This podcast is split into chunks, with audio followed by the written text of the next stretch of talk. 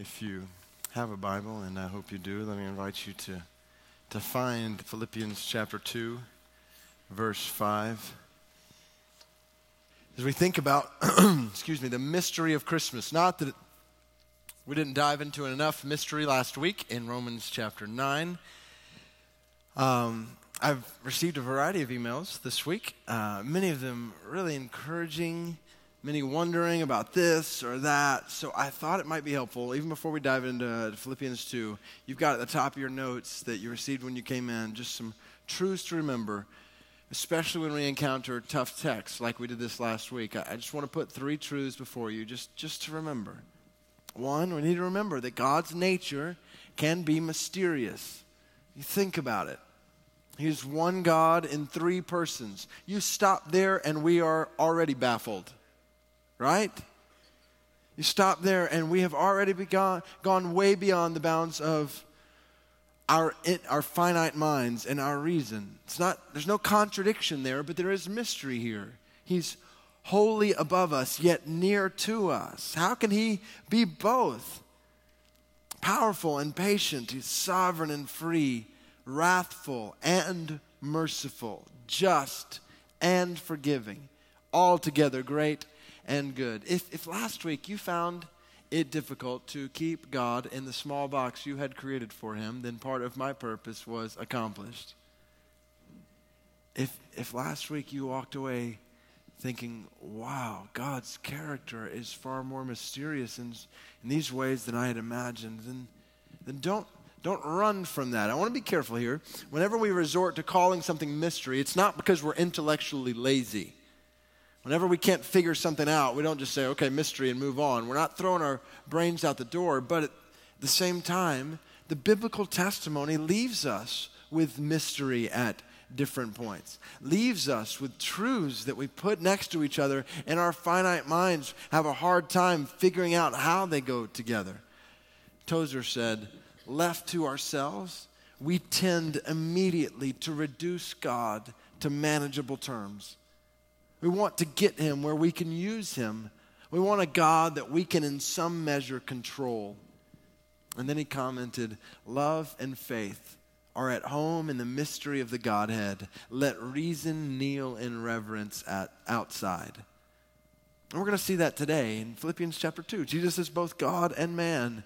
That's mystery. Now, it's a little different than Romans 9. It's not going to be as much of an affront to human autonomy as Romans chapter 9, but it's mystery nonetheless. Now, second truth we need to remember, especially in light of God's sovereign mercy, man's responsibility can't be ignored. This is obviously a huge danger that comes with a high view of the sovereignty of God that we will minimize or ignore the responsibility of man. But you look all over Scripture and you see God's word. You see God's word to unbelievers saying, recognize your sin and receive God's mercy. That, that right there is the message for every person who was here last week, every person who is here this week, every person in all creation who has never trusted in Christ for the salvation of your sins. Recognize your sin, see that you have willfully and deliberately chosen to disobey God. You have turned against him. You have rebelled against a holy God, and in your rebellion, you are deserving of infinite judgment. And he has sent his son out of his love for the world. This is, as the angel announced, good news of great joy for all people. A Savior has been born, and God desires the salvation of every single person on the planet. His mercy is available to you. Receive it. Receive His mercy. Trust what He has done out of love and grace for, for the people He has created on the, on the, on, in sending Christ to die on the cross. This is the picture recognize your sin and receive his mercy. Call in the name of the Lord, Romans 10 says, and you will be saved. Confess with your mouth Jesus is Lord. Believe in your heart that God raised him from the dead. You will be saved. Like, period. Unbelievers, recognize your sin, receive God's mercy. And believers, worship God humbly. It is not possible to believe Romans chapter 9 and walk away proud. And yet, so often, those who espouse a high view of the sovereignty of God can be so arrogant in their theology. Don't go there. That's not possible in view of God's sovereign mercy. Worship Him humbly and walk with God purely. Oh, do you see how God is eternally, graciously, sovereignly interested in, involved in your salvation? Do not resist Him anymore. Let go of sin and pride and impurity and trust Him. He can be trusted with every detail in your life walk with him in purity. And and yeah trust god wholeheartedly. This is the beauty of god's sovereignty in all things to know that he is not powerless when it comes to the circumstances of our lives he is powerful over the circumstances of our lives so that you can know at this moment that no matter what happens to you today, no matter what happens to you this week, who knows what's going to happen in your life or my life this week? God does, and God is sovereign over it all, and He has promised to use every single detail of it for your good and His glory. Trust Him. That's a rock to stand on.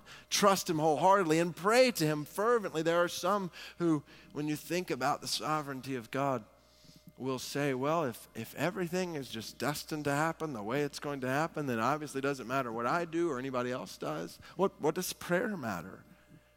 I'm going to pray, but things are just going to happen the way God has ordained them to happen. No, that is, that is never seen. That, that kind of approach is never seen in Scripture. We pray to God because God has ordained the prayers of His people to conform His people into His image and to bring about His purposes in the world. I think about, I think about my, my sons, Caleb and Joshua. Do I know for sure that they will be saved? They're three and four years old. Do I know for sure that they will be saved? No, I, I don't know that. But every single morning, I am, I am praying and pleading to God on their behalf that He would show love and mercy to them, and He would draw them to Himself.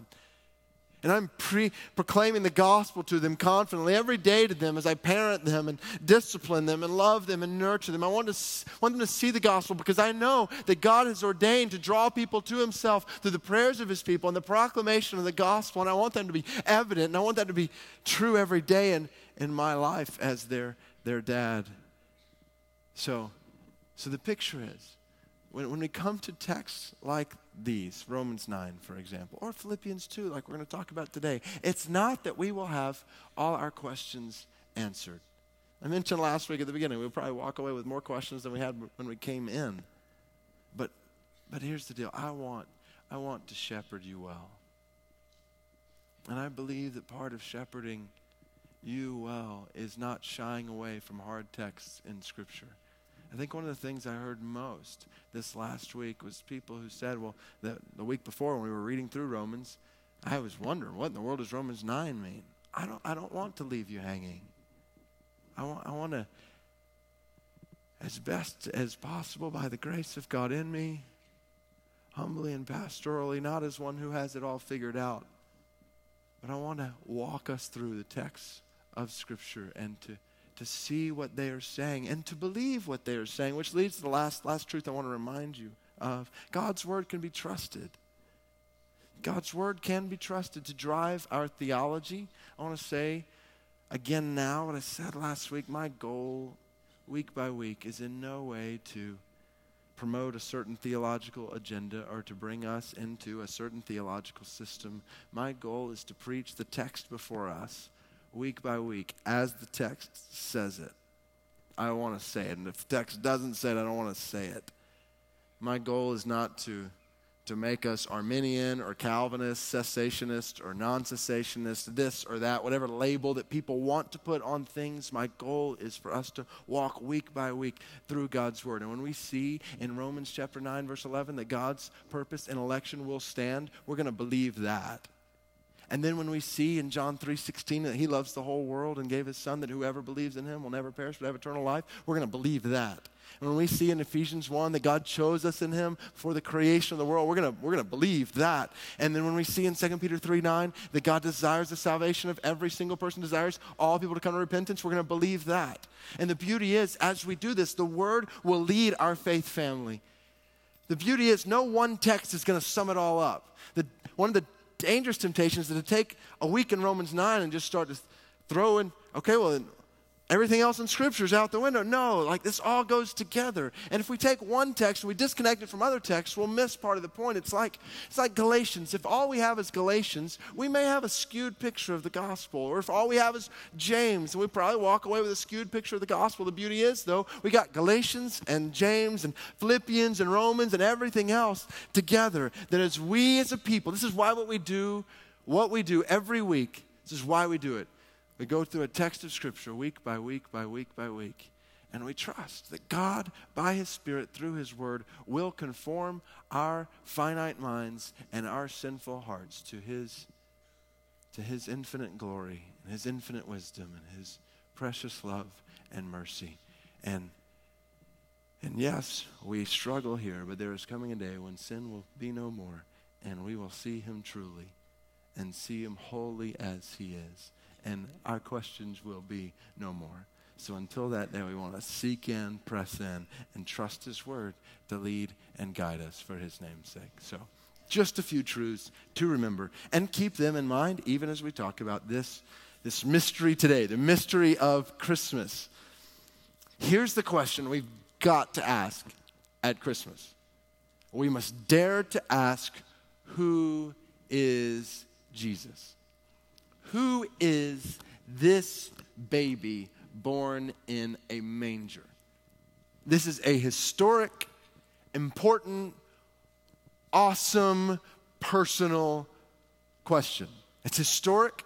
This was the major question debated by church leaders during the first few centuries of the church. Heresies abounded based on, based on answers to this question. It's important, it's vital, essential. Th- this question obviously drives the wedge between traditional Judaism and Christianity, right?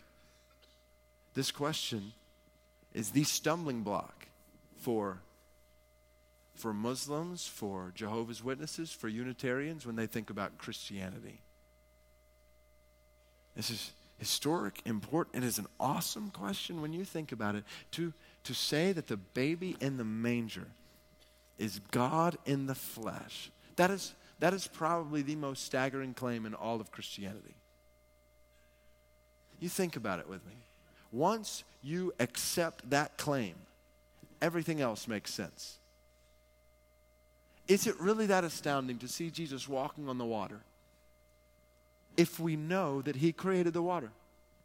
Is it really that astounding to see him take five loaves and two fish and feed over 5,000 people when we know that he created the loaves and the fish and the stomachs of every single person that's digesting the food? Is it really that astounding that he is telling people that are dead to come back to life, that he himself comes back to life? When you think about it, once you receive, accept, believe, embrace the incarnation, it's not really that astounding that Jesus rose from the dead. What's astounding is that he died in the first place, right? This is one awesome thought. And if Jesus is God, if this baby is God, then this is too awesome to drown out with stockings and sleigh bells this time of year. And it's a personal question. The answer to this question has ramifications for every single person in this room and every single person in all history, all 6.8 billion people on the planet. All of them, their lives are dependent on how they answer this question. Their lives for all of eternity, your life for all of eternity is dependent on how you answer this question. Who you say Jesus is determines everything about how you live. This question determines everything about how, how we live. And so, so I want to focus in on this question. I want us to realize, even in the church, if we're not careful, around Christmas we will talk about shepherds and angels and wise men and Joseph and Mary and mangers and oxen and this and that. But the mystery of Christmas is not found primarily in the circumstances of the birth of Jesus. The mystery of Christmas is found primarily in the identity of the baby in the manger. Not primarily in the circumstances of his birth, but the identity of this baby. And this is where the mystery lies in the shocking reality that God has revealed his glory in a crying, screaming, bedwetting baby. Looking up into the sky, only able to wiggle around in his bed. That is an astounding thought. So, so I want us to look at this text, and we've already read verse 5 and 6 that lead us to this, this first truth about the baby that we, we need to see. And we're going to we're gonna look at it, and we're going to pause and worship. Then we're going to look at another truth, and we're going to pause and worship, and so on. First truth the baby in the manger is God. The baby in the manger is God. Now, we don't have time to go all over Scripture thinking about how we see this in God's Word, but this is the testimony of all Scripture. It's what Philippians 2 6 says. He was in the form, the nature of God. We don't have time to go to all these places, so you might write them down. Hebrews chapter 1, verse 3. He is, Jesus is the exact representation of God's being. Now, how do we know this? Well, listen to him. Listen to Jesus. Jesus himself testified to his divinity. He said that he is one with the Father. John chapter 10, verse 30. I and the Father are one. All of the I am statements all over the book of John. Especially John 8 58, before Abraham was born, I am. Jesus claiming pre existence, existence before Abraham as the I am. And the people knew that he was claiming to be God because they tried to stone him as soon as he said that. He claimed that he was one with the Father, that he has authority to forgive sin and judge men. Mark chapter 2, verse 1 through 11, healing of the paralytic. Before Jesus heals him, he says, Son, your sins are forgiven. And the crowd responds, Who can forgive sins but God alone? They knew that he was claiming divinity by claiming the prerogative and the right and the authority to forgive sins. This was what was most amazing for C.S. Lewis. He walked away saying, for, for this man to claim that when someone else sins, he is the one who is offended. And, and to judge men, John chapter 5 verse 16 all the way to, I think, verse 47, you see a picture of Jesus saying that he is the judge of all men, that all men will stand before him in judgment one day. And he has power over nature, disease, and death. He's calming storms. He's telling the wind and the waves to stop. He's, he's feeding all these people with five loaves and two fish. He's healing people of diseases ultimately rising from the dead based on his own power and in his own authority. All of these realities in the words and works of Jesus point to the fact that he is God. So listen to him and then listen to others, the testimony of others in Scripture. He is the eternal creator of all things. This is the beginning of John's gospel. Instead of John taking us to a manger, John says, In the beginning was the Word, talking about Jesus. And the Word was with God, and the Word was God. He was with God in the beginning. Through Him, through Christ, this is John 1 1 through 3. Through Him, all things were made. Without Him, nothing was made that has been made. Paul says, Colossians chapter 1, verse 15, Christ is the image of the invisible God. By him, all things were created. All things were created by him and for him. Colossians 2 9 says, In Christ, all the fullness of deity dwells in bodily form. Colossians 2 9. He is the eternal creator of all things, and he is the sovereign sustainer of all things. This is a great verse. Colossians 1 17. Jesus is before all things, and in him all things hold together. He is the sovereign Lord and God. Jesus showing us this, saying this, others saying this, culminates one, one great verse, John chapter 20, verse 28. Thomas, after Jesus has risen from the grave, Thomas comes to Jesus and he, when he sees him, the resurrected Lord, he says, My Lord and my God. And this was Jesus' chance. If, if he did not believe he was God, if he did not know that he was God, to, to say to Thomas, No, no, no, no, you've got it wrong. You missed it, Thomas. But no, this is Jesus receiving praise as Lord and God, and others giving him praise as Lord and God. So, here's the deal. If that is true about what Jesus did and said and about what others said, then we've got a few options. If Jesus said and did these things, and if people around him said these things, then there's only a few different options. Number one, we can say Jesus is a legend. Is he a legend? Is all of this just made up? All these gospel accounts, are they just created, manufactured out of nowhere?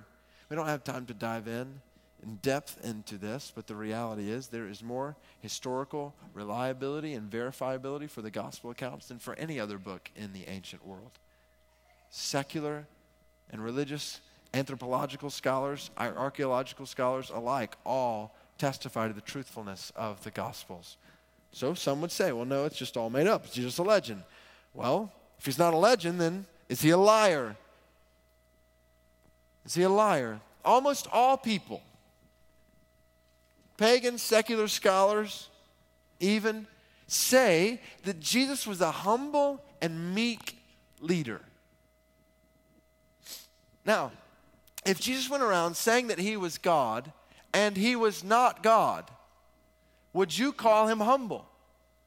If I come on the scene claiming to be divine, is your first response, that is one of the most humble guys I've ever seen?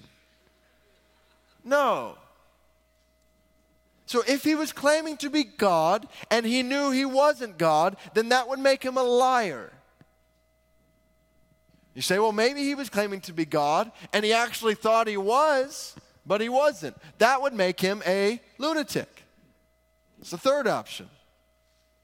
If Jesus said he was God and he wasn't lying, then he was just nuts. Now, obviously, very, very few people in history have called him mentally ill. Even secular scholars have called him one of the greatest religious teachers in the history of the world. But I want you to see that that is not possible. It is not possible for Jesus to be one of the greatest religious teachers in the history of the world. Because at the core of his teaching was the claim that he was divine that he was God. And unless you're willing to embrace that, then he's either a liar, a lunatic, a legend, or, or he is Lord. C.S. Lewis put this best in the argument he described. You can shut him up for a fool, you can spit on him and kill him as a demon, or you can fall at his feet and call him Lord and God. But let us not come with any patronizing nonsense about his being a great human teacher. He has not left that open to us. He did not intend to. The testimony of Scripture is clear.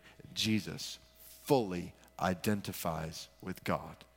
The baby in the manger is, just as we sung a few minutes ago, Emmanuel, God with us. I want us to think briefly about this next truth. The, the truth that this baby in the manger is not only God, the baby in the manger is human. He is born in the likeness of, of man, nature of a servant. Literally, God in the flesh, God as a human, with a human body, born physically as a boy, with a body, a body that would get hungry and thirsty, a body that would need sleep, do not believe away in a manger. The little Lord Jesus, no crying he makes. Not true. What parent has ever said that about their baby?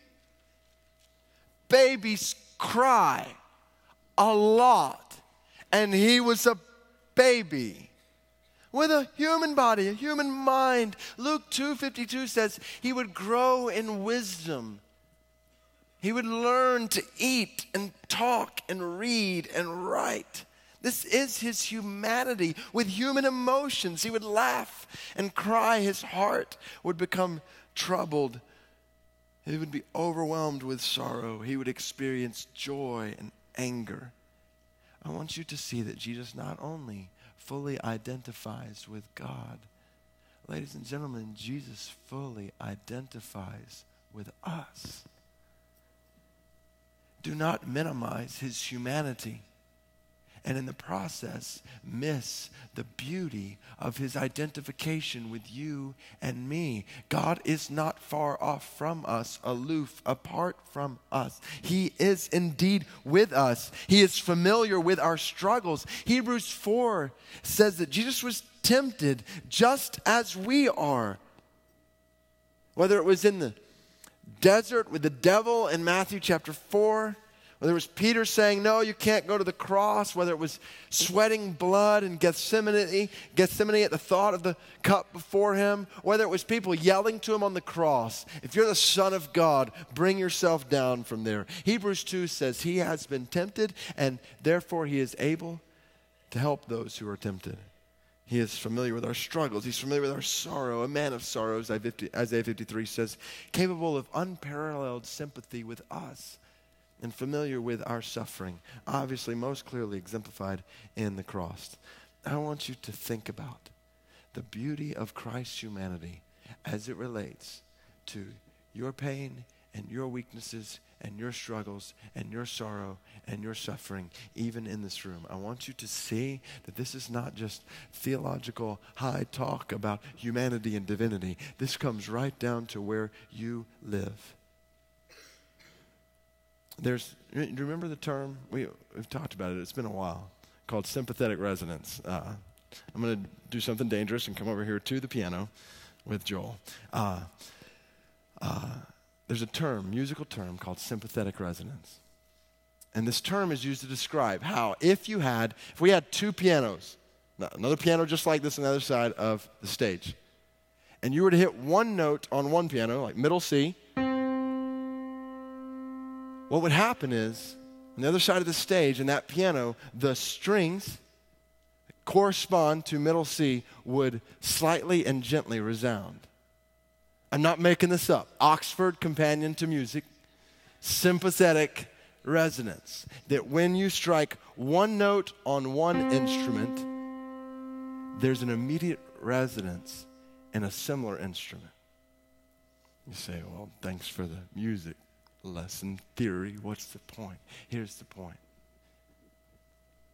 When you walk through grief and sorrow and pain, I want you to know that there is in heaven at the right hand of the Father Jesus a Savior who is able to sympathize with your weaknesses, who knows grief and pain and sorrow just as you do. And when this note is struck in your instrument, it resounds with resonance from heaven. He is not unlike us, he is like us, able to sympathize with our weaknesses, so that when you or I walk through all the different things that we walk through in this life, to know that there is a Savior on high who resonates with all of it our struggles and our sorrow and our suffering. This is wonderful truth. This baby is the sinless Savior. Humbled, obedient to death on a cross. This is revelation by humiliation. The sovereign creator becomes, get this, a slave of creation.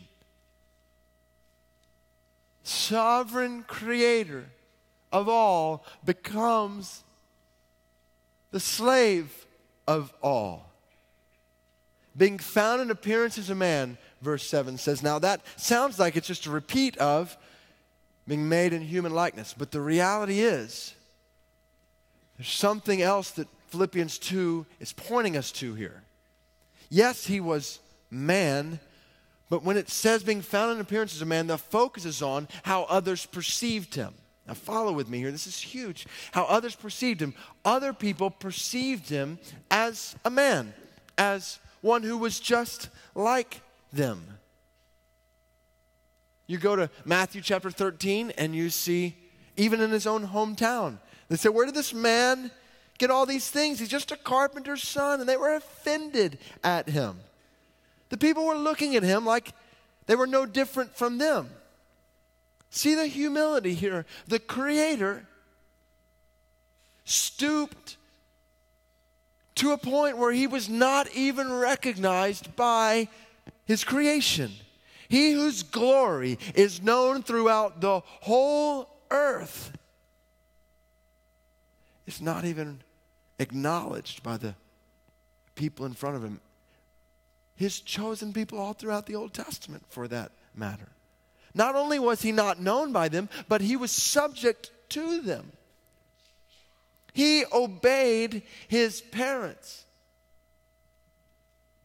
That's weird when you think about it. Isn't it to obey the parents that you made?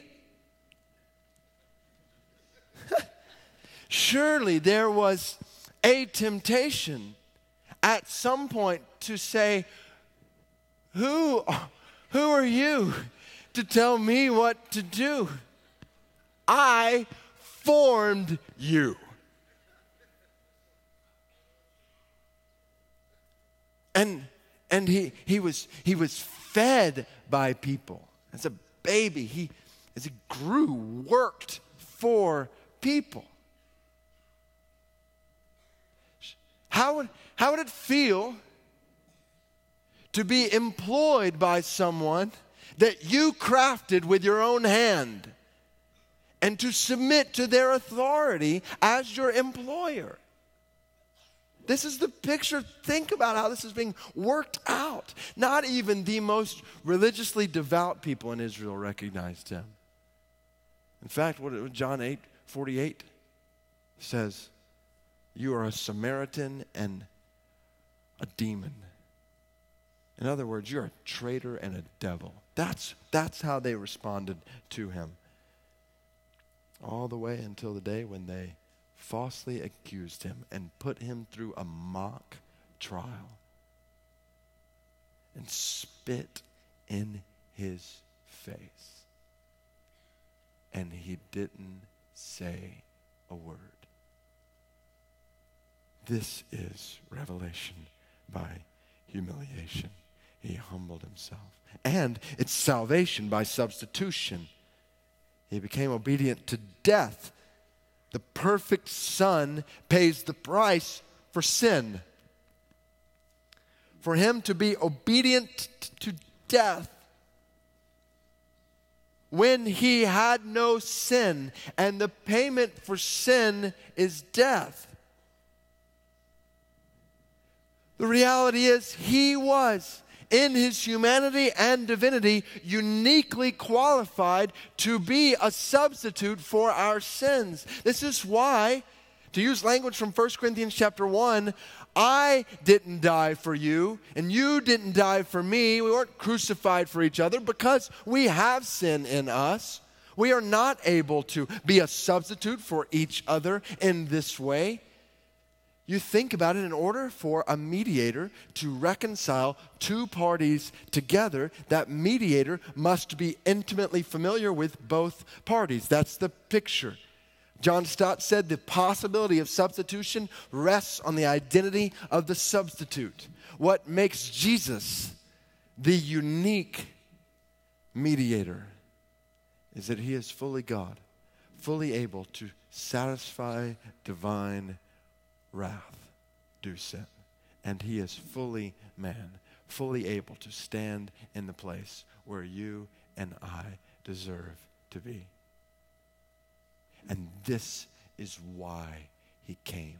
Amidst, amidst the mystery of the incarnation, do not miss the purpose of the incarnation. The reality is, Jesus came to die. Now, that that sounds kind of normal to our ears because the reality is, for all of us in this room, death is inevitable, right? Death is inevitable for any one of us, all of us, each of us in this room because we have sin. But he had no sin. Death was not inevitable for him. The perfect Son, perfectly obedient. And people will try to magnify many of the things that Jesus did. Even secular scholars saying, well, he came to teach love and to model service and to show humility and came to show patience and kindness and he healed people of diseases all of these good things and yes he did. But the reality is if he did all of those things and stopped there he would not be savior. In order for him to save people from sin then he had to die he had to pay the price that you and I were due. And this is why, from the very beginning, you see Jesus, even in his ministry, talking about he's going to a cross. He's going to a cross. There's coming a day when the Son of Man will suffer and be killed. This is why he came. Oh, think about this. Amidst the images that we have when it comes to Christmas, to realize that, that those sweet, tender hands in a manger, wriggling around, were, were f- fashioned to one day have nails thrust into them. That those soft, pink feet, unable to walk, were made so that one day they would walk up a dusty hill to a cross. That this precious head was formed so that one day soldiers would force a crown of thorns deep into it. That this baby, wrapped in swaddling clothes, was created so that one day soldiers would pierce it through with a sword, and blood and water would flow. The purpose of the incarnation, he was born to die.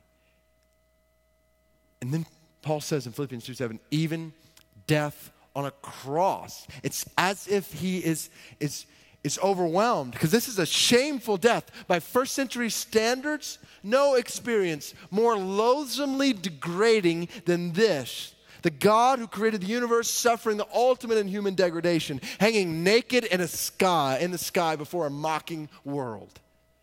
Shameful death, a painful death, the most torturous of all possible deaths, beaten and scourged and lashed, and then nailed on a piece of wood, an accursed death.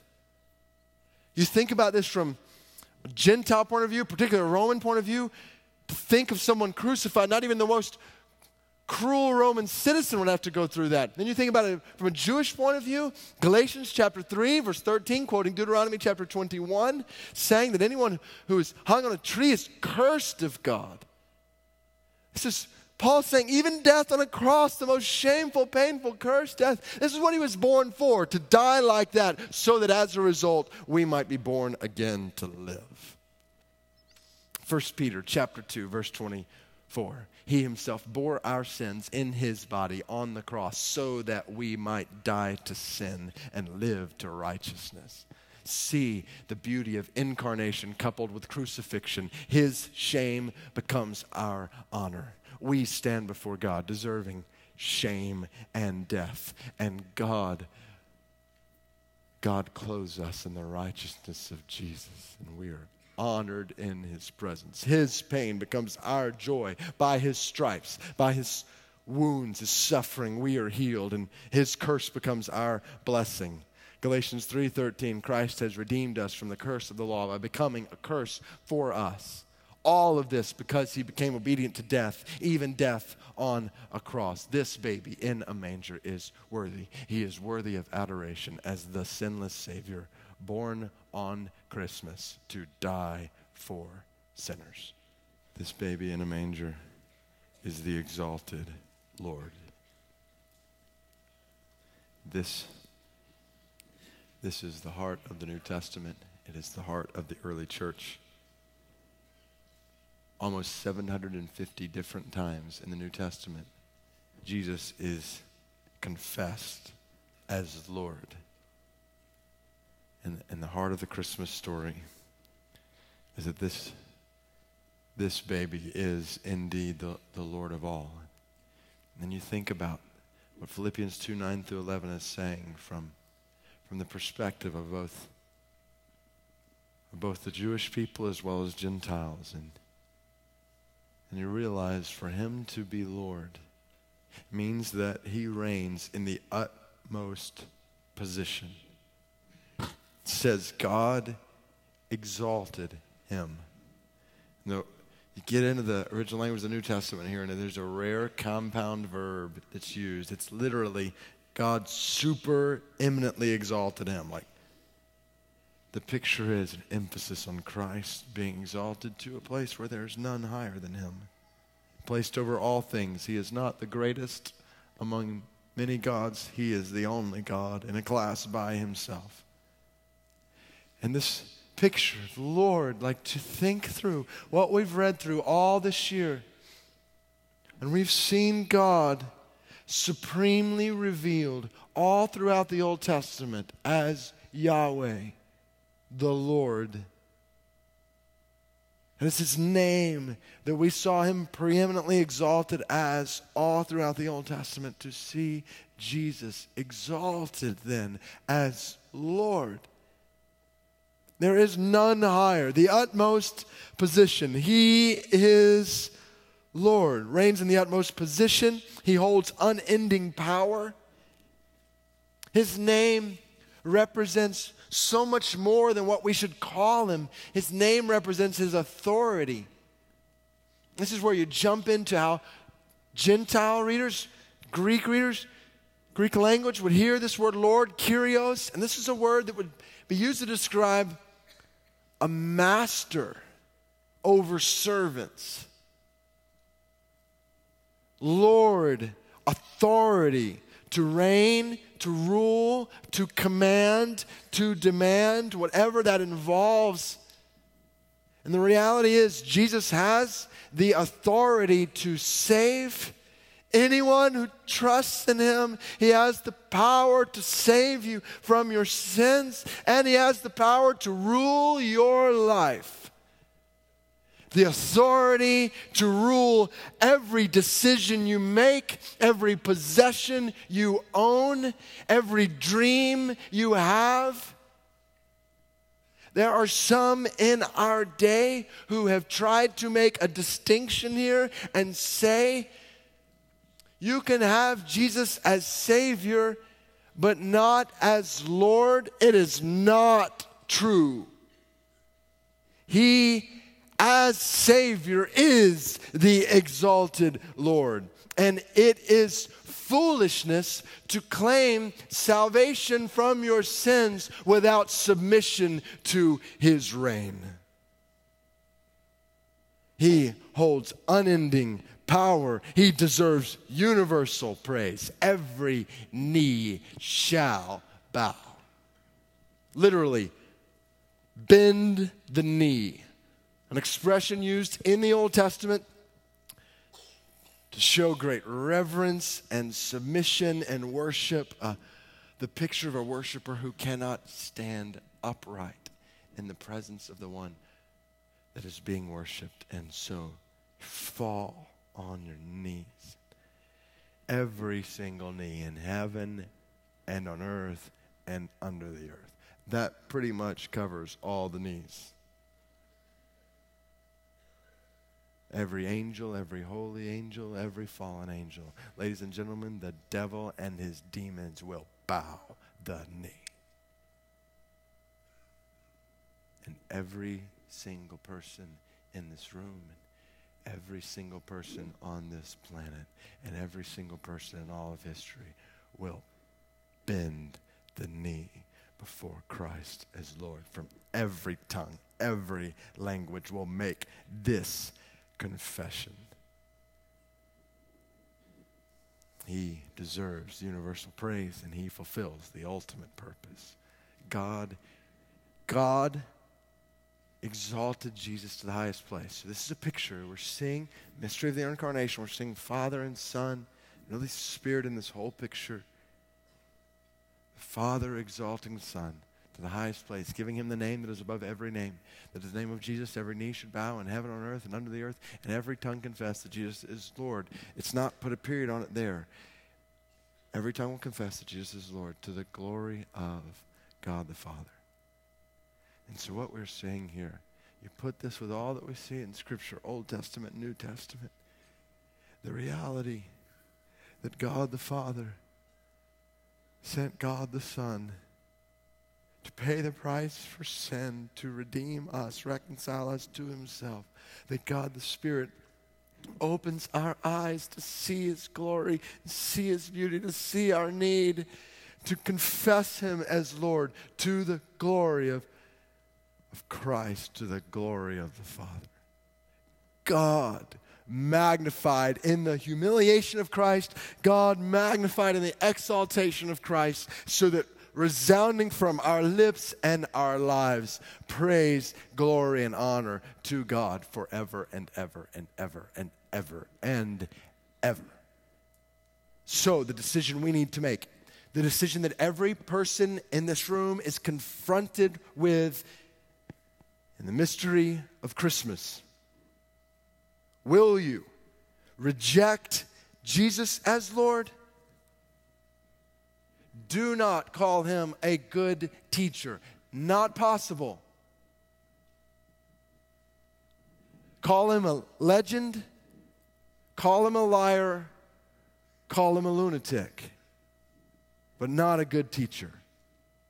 Reject him as legend liar, or lunatic. Reject him as Lord now and bow the knee then. Here's, here's the key that, that I, I want every person in this room to hear. The reality is, one day, every single person in this room is going to bow the knee and call him Lord. That is, that is not up for decision. That is determined. Every knee will one day bow and call him Lord. The question is will you bow the knee now or will you bow the knee when it is too late?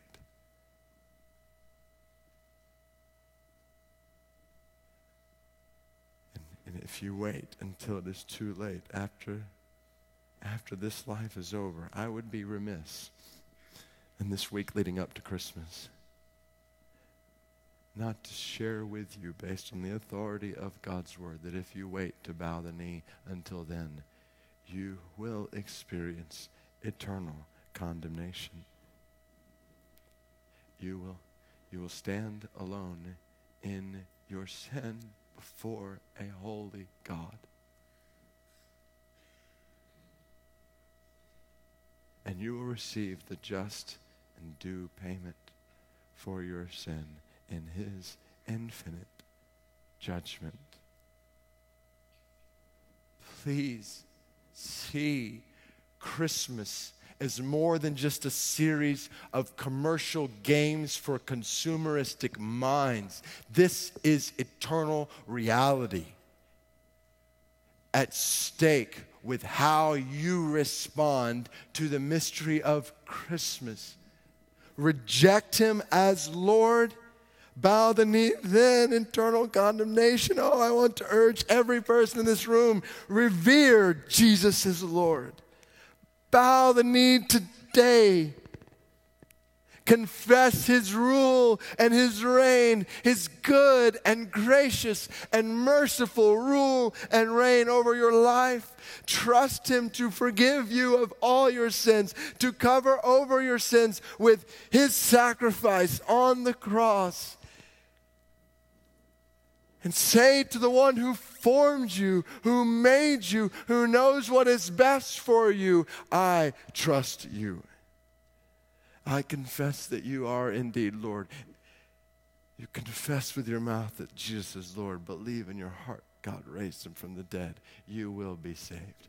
bow the knee today and be confident of this. What lies ahead is eternal celebration where we will delight in the declaration of the praise of Christ to the glory of God the Father in heaven forever. C.S. Lewis summed it up best when he said, What are we to make of Christ? There is no question of what we can make of him. It is entirely a question of what he intends to make of us. You must either accept or reject this story.